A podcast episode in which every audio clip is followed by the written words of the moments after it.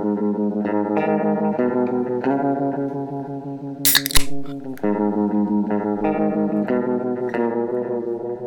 and welcome into another bonus episode of A Toast to Film. I'm one of your hosts, Ebo, and on today's episode, I'll be bringing back the Theater Throwdown.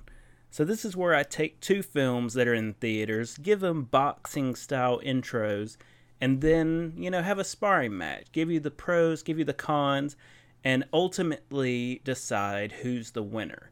Now, the three choices for deciding who the winner there's judge's decision, where it's just really too close to call and all depends on whoever were to watch the films. There's TKO, where both films are pretty equal, but one just, you know, has better production value, acting, things of that nature. And then there's a knockout, which is self explanatory, but that is where I feel one film is just miles and above better than the other film.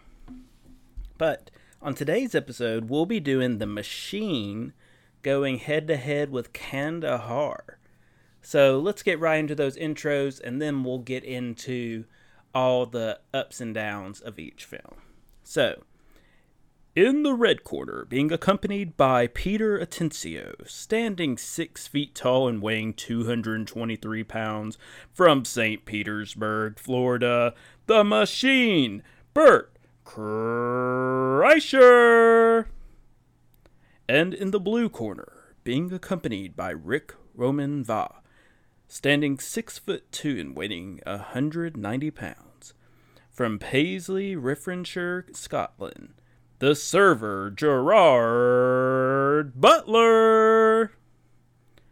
All right, so like many, I knew the viral comedy segment of Bert Kreischer telling his machine story.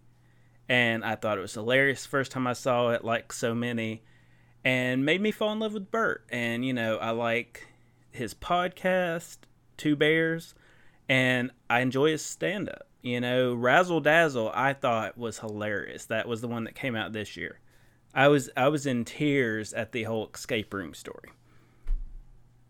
And this is brought to us by Peter Atencio, who uh, he did the Keanu, and he also worked on the Key and Peele show. And this has Bert and Mark Hamill plays his father, and they're at a birthday party, and then they get taken by the Russian mafia, and quote unquote hilarity ensues.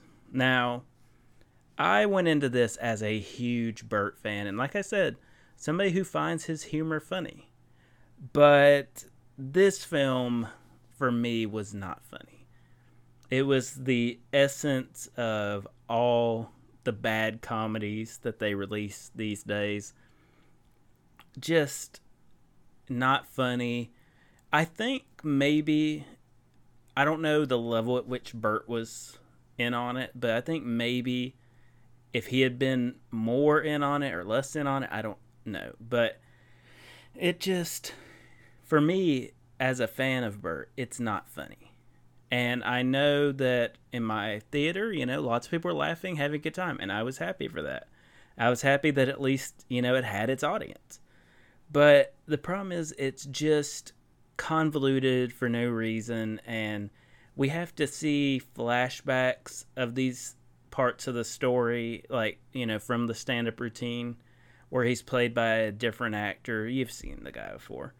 But it just wasn't funny. There was small bits and pieces, but it was just over the top dumb. I hated Mark Hamill in this movie. I feel like that was a complete waste and especially at the beginning when he showed up to the birthday party this clicking sound he's doing he just i mean poorly written character and so let's get over to kandahar this is from ric roman va i'm not I hope that's close to how he pronounce it he did angels fallen greenland snitch snitch was okay at best. Angels Fallen was terrible. Greenland was okay.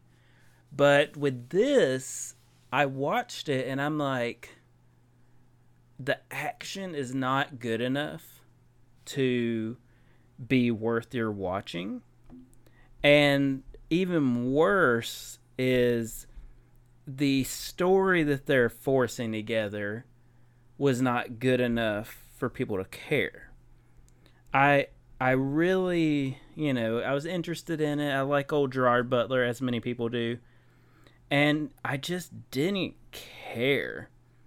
And here's the thing is they I just watched Guy Ritchie's The Covenant, which is a better version of this because in Guy Ritchie's Covenant they put the action in the background but gave you some really cool action and they put the story at the forefront so all the care was put there and this one they try and force it and it just I don't know. I mean, I really was hoping that this would be, you know, any worth a while to watch, but it just wasn't, which is a little unfortunate. But let me say this I will say that there was one person who was worth watching in Kandahar. Literally only one person. Even then, he wasn't the strongest character, but he at least gave a good performance.